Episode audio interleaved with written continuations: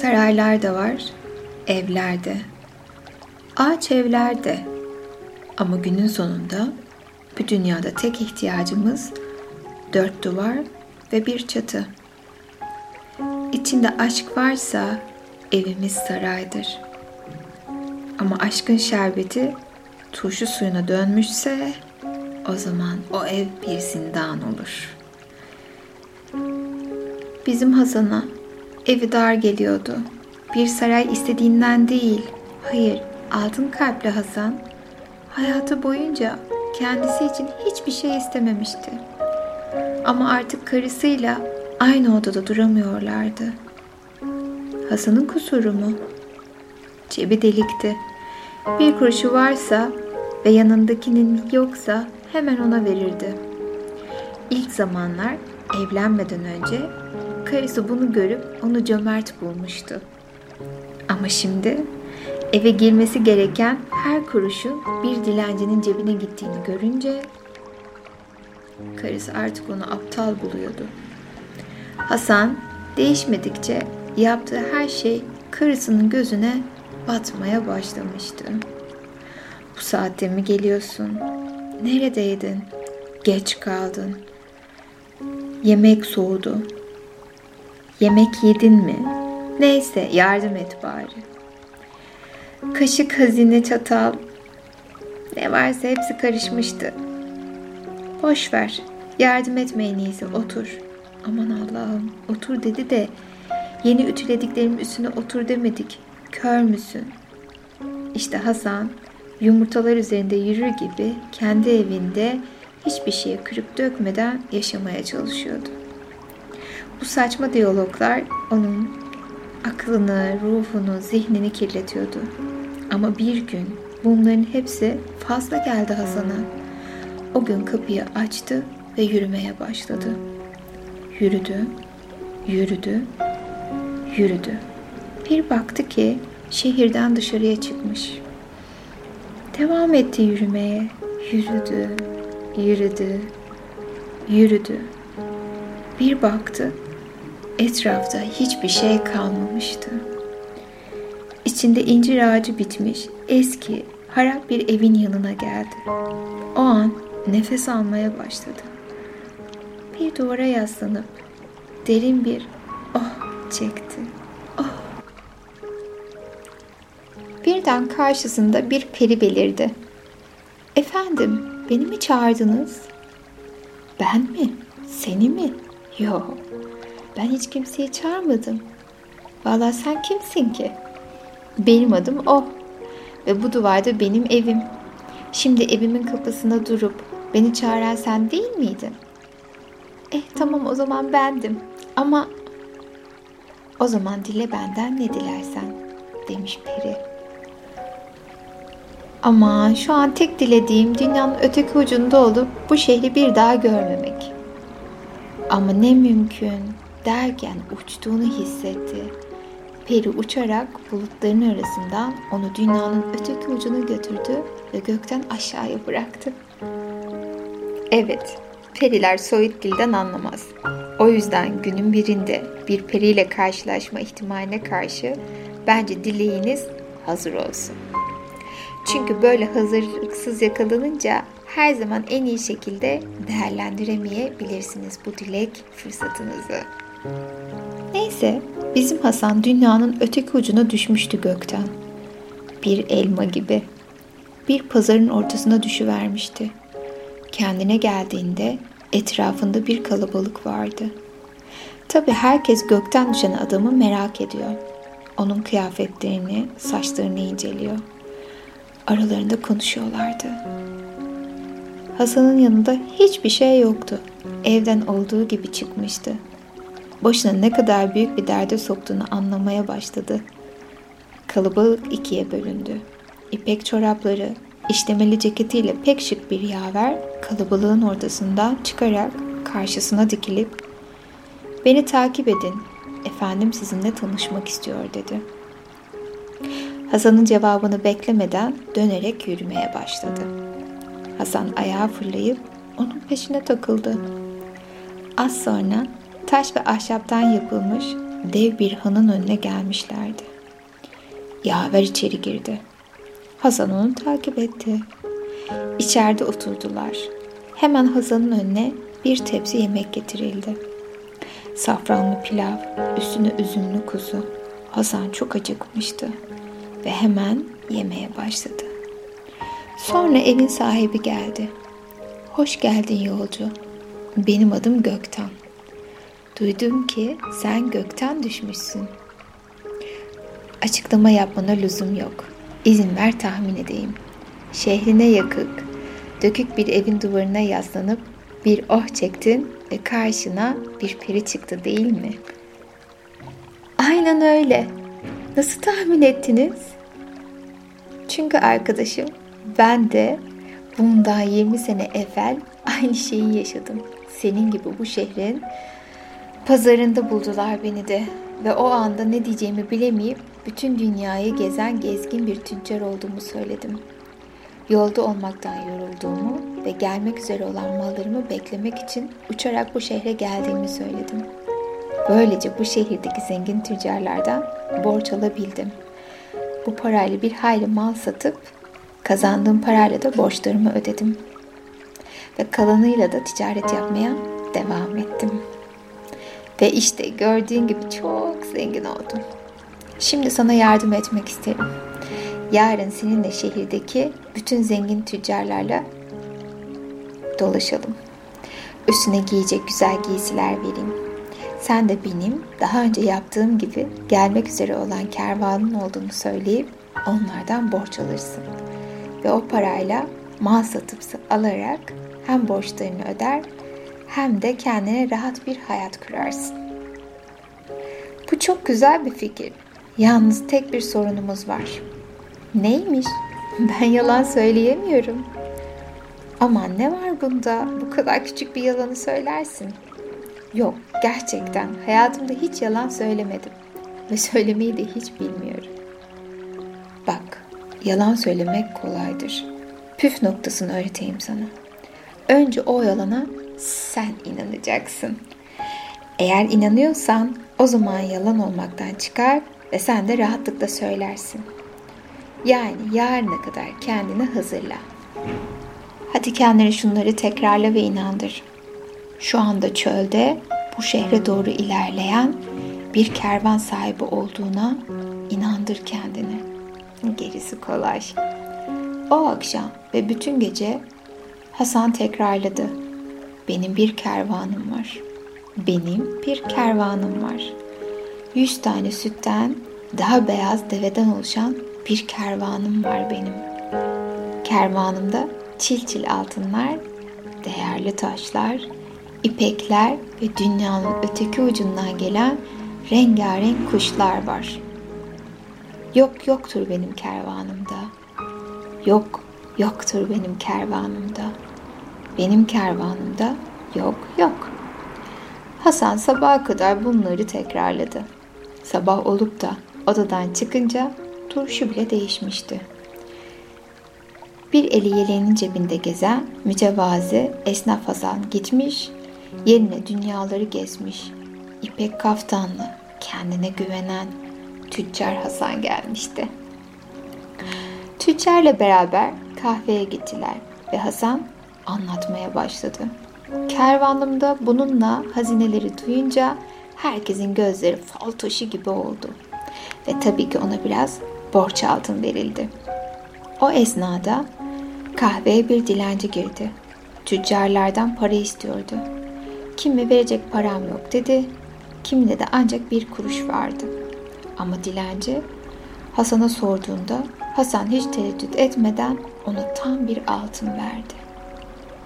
Bütün tüccarların gözleri daha fazla açılmıştı.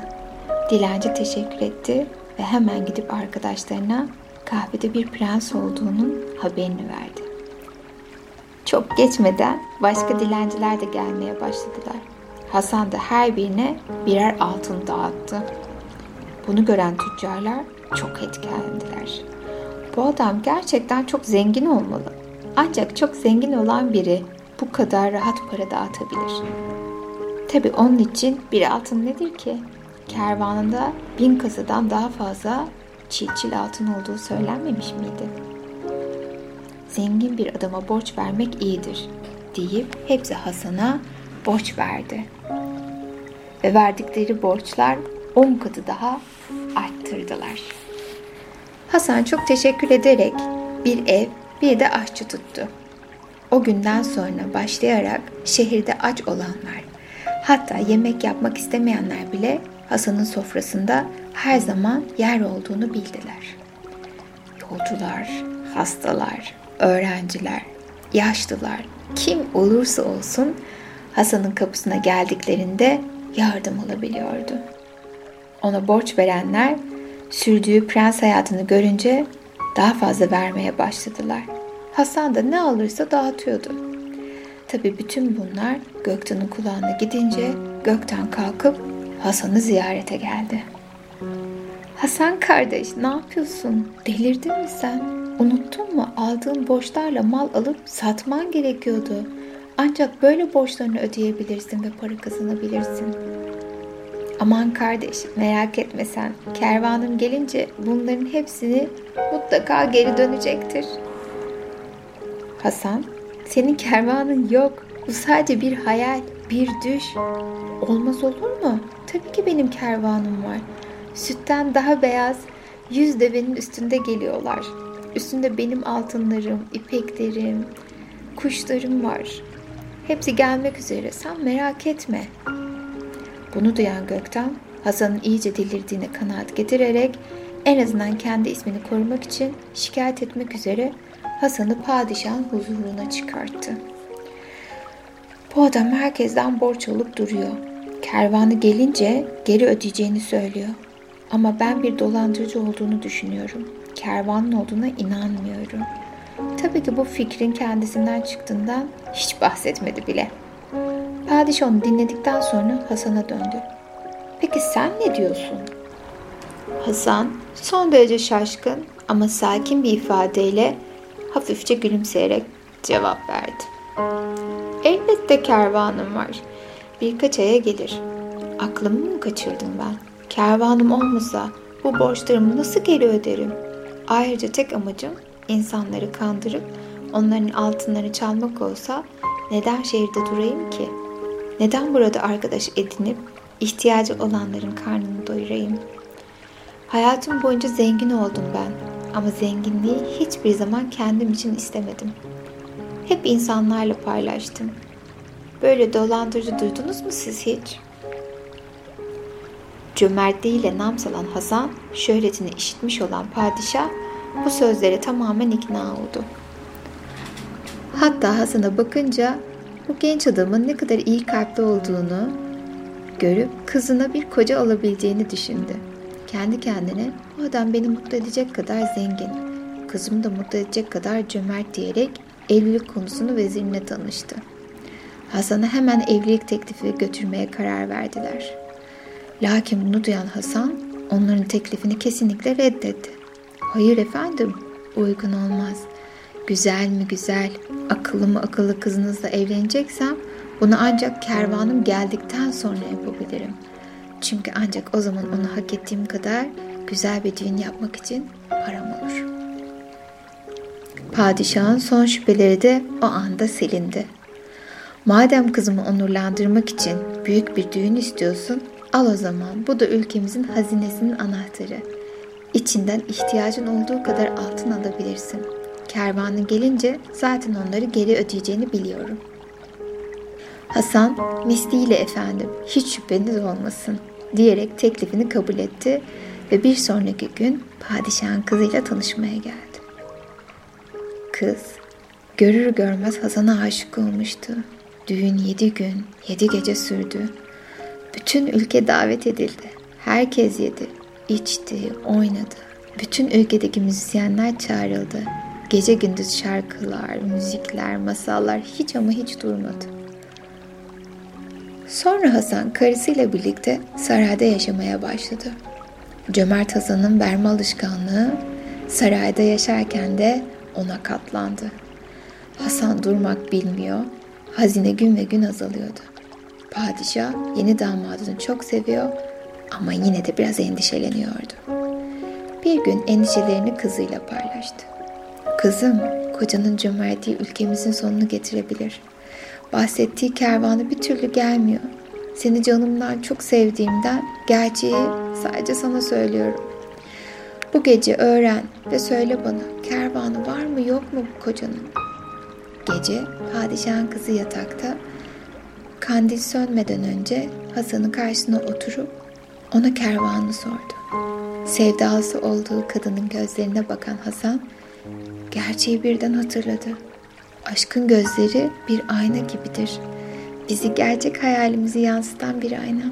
İşte o zaman Hasan kim olduğunu ve nereden geldiğini hatırladı ve ağlayarak karısına her şeyi itiraf etti. Karısı hiç tereddüt etmeden Hasan'a ne kadar mücevherin varsa hepsini al ve bu gece saraydan gizlice çık dedi. Yolcu kılığında şehirden uzaklaş ve bize küçük bahçeli bir ev bul. Hazır olunca bana haber gönder. Nerede olursan ol, gelirim yanına. Bu hayatta tek istediğim senin yanında olmak. Yarın da babama gece kervanından haber geldiğini ve oraya gitmek üzere olduğunu söylerim. Hasan karısının ona söylediklerini yaptı. Yolda giderken kendi kendine kızıyordu. Ne yaptım ben? Kendimi nasıl o kadar hayallerime kaptırabildim? Yol uzayınca acıktı. Tarlada sabah üren bir çiftin yanına geldi. Çiftçi, yolcu için ekmek, incir, yoğurt almaya eve gitti. Hasan onu beklerken, ah hep başka insanlar benim için bir şeyler yapıyor. Bari bu adam gitmişken onun için biraz tarla süreyim diye düşünmeye başladı. Tarla sürerken saman sert bir şeye saplandı. Hasan ne olduğuna bakmak için eliyle toprağa kazınca yerde büyük bir halka olduğunu gördü. Halkayı çekince toprağın altından bir kapı açıldı. Aşağı inen merdiven vardı. Duvarlarda da meşaleler asılıydı. Hasan basamakları indi. Bir mağaraya geldi. Bir de ne görsün? Mağarada kasa kasa çiğ çil altınlar, ipekler, rengarenk kuşlar, hayal ettiği gibi her şey. Hayda, bu da ne? Derdemez karşısında bir peri belirdi. Peri, merhaba beni çağırdın, dile benden ne dilersen dedi. Ben kimseyi çağırmadım diye karşılık verdi Hasan. Peri, benim adım Hayda, benim mağarama gelip beni çağırmadın mı diye sordu. Ha o zaman ben seni çağırdım. Burası neresi? Burası düşlerin mağarasıdır. Düşlerin mağarası mı? Evet, burada hayal edilen her şey bulunur. Hasan, peki madem ne dilediğimi soruyorsun. O zaman buradaki her şeyi sütten daha beyaz yüz devenin üstüne koymak mümkün mü? Der demez kendini dışarıda bir kervanın başında buldu. Kervanda kasa kasa çil çil altınlar vardı. Kuşlar vardı rengarenk. İpekli kumaşlar, gümüş işlemeli halılar. Hayal ettiği gibi her şey eksiksiz oradaydı. O sırada çiftçi bir elinde ekmek, öbür elinde yoğurt ve inciyle geri geldi. Ne oldu burada? Hasan al kardeş deyip ona bir kasa altın verdi ve şehre doğru yola koyuldu. Şehre yaklaştığında davullar çalmaya başladı. Herkes Hasan geldi, kervan geldi, beklediğimiz gün geldi diyerek sokaklara çıkıp kervana çiçekler yağdırdı. Müzik başladı. Müzisyenler onu takip ediyordu. Tabi Hasan bu arada çevresine yağmur gibi altınlar dağıtıyordu. Herkes develerin peşinden koşup altın topluyordu. Hasan saraya varınca sarayın kapıları ardına kadar açıldı. Aylar boyu sevgili kocasını göremeyeceğini düşünen karısı pencereden bakıp onu kervanın başında görünce ağlamaya başladı. Tüm bu olanlar bir sınav mıydı yoksa diye düşündü. Ağlayarak aşağıya koştu. Tabi ondan sonra bir gün daha yaptılar. Bu seferki 40 gün 40 gece sürdü. Değil bütün ülkeyi, bütün dünyayı çağırdılar. Müzikler, danslar hiç durmadan devam etti. Belki ben de gittim, belki sen de oradasın. Geceler boyu neler yediler, neler içtiler, neler anlattılar, neler paylaştılar. Bu gecenin sonunda upuzun bir masanın bir ucunda oturmuş birisiyle konuşuyordum. Masanın ta öteki ucuna şişko mu şişko bir adam gelip oturdu. Oturmasıyla masa paldır küldür devrildi. Ben de uçtum, uçtum, uçtum. Ho diye buraya düştüm. Ve hazır buraya gelmişken size de bu masalı anlattım. Ve artık hayatta biliyorum ki önce kendimi inandırmalıyım. Kimileri başarana kadar başarıyormuş gibi yap der. Bu söylem şunu öneriyor gibi. Bir şeyi yapmak için aslında yetersiz olduğunun farkında olsan bile önce başkalarını o şeyi inandırabileceğine inandırırsan o işi başarabilirsin. Bu belki yanılsama seviyesinde işe yarayabilir. Ama kalbin yolunda hayır işe yaramaz. İkna edilebilecek kişi dışarıda arama. Çünkü bu yolda başkalarının yarattığı sınavları geçmeye çalışmıyorsun. İkna etmen gereken kişi sensin.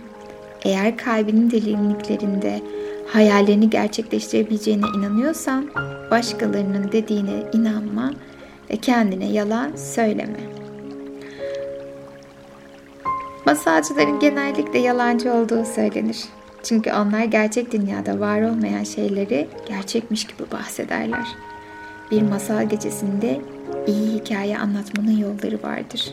Kendi yarattığımız hikayelere inanmayı seçebilen tek canlı olduğumuza hemen hemen eminim. Bu becerinin bizlere sadece ateşin yanında büyüleyici hikayeler anlatmamamıza yardımcı olsun diye söylüyorum. Hayır, orası sadece antrenman sahası. Bu beceriye hayatın nasıl olabileceğini, elimizdekinin en iyisini verirsek dünyamıza neler olabileceğini gösteren güzel hayaller kurabilelim diye sahibiz. Öylesine canlı hikayeler ki bunlar kendi kurduğumuz fantezilere inanıyor hem de öyle güçlü inanıyoruz ki dışarı çıkıp onu gerçeğe dönüştürüyoruz. Bu seviyede düşlemeye ve düşünmeye başla. Kendini buna inandır, dünyan değişecek. Hadi bu masal bize gelecekten bir mektup yazsın. Ama kendimize yazdığımız bir mektup olsun. Kendine aynanın öbür yüzünden bir mektup yaz. Hayalin gerçek oldu. Şu andaki sana yaz ve kendine şimdiki gerçekliğin içindeki gündelik hayatını anlat. Ve düş panosu yap kendine. Kes ve yapıştır zamanı. Kendine bir panoyla bir yılın eski dergi bul. Kesip yapıştırmaya başla. Düş panonu yaparken zihnindeki 5 yıllık planı, yapacaklar listeni veya kafanda dönüp duran projeleri bir kenara bırak. Şimdi mantıklı planlama değil, gönülden düş kurma zamanı. Demek istediğim makul olmaya çalışma, belirli görseller arayışına girme, sayfalarını çevirerek geriye bakma. Seni çağıran her görseli ve her kelimeyi kes. Kalbini dinle. Neyin onu arttırdığını hisset. Sonra hepsinin içini kıpırdatan şekilde panoya yapıştır. Bu oyun hangi kelime ve görsellerin seni heyecanlandırdığını keşfetmende sana yardımcı olacak. Bitirdiğinde bak ona ve yarattığın resimde ne gördüğünü, ne hissettiğini birine anlatmak ya da yazmak için kendine zaman ayır. Hadi bu masalı güzel bir alıntıyla bitirelim. Tutunduğumuz düş göğsümüzü yakar, kalbimizi açar sahip olduğun her şeyi ona vermeye hazırsan başka bir masanın içine bir adım daha at. Ve şimdi derin ve güzel bir uyku için kendine izin verdin. Çok güzel bir şekilde uyuyor ve sabahleyin uyandığında umut dolu ve daha cesur hayaller kuran biri olarak uyanıyorsun ve biliyorsun ki her düş dediğin doğru zamanda mutlaka senin olur her düş dediğin mutlaka en doğru zamanda senin olur.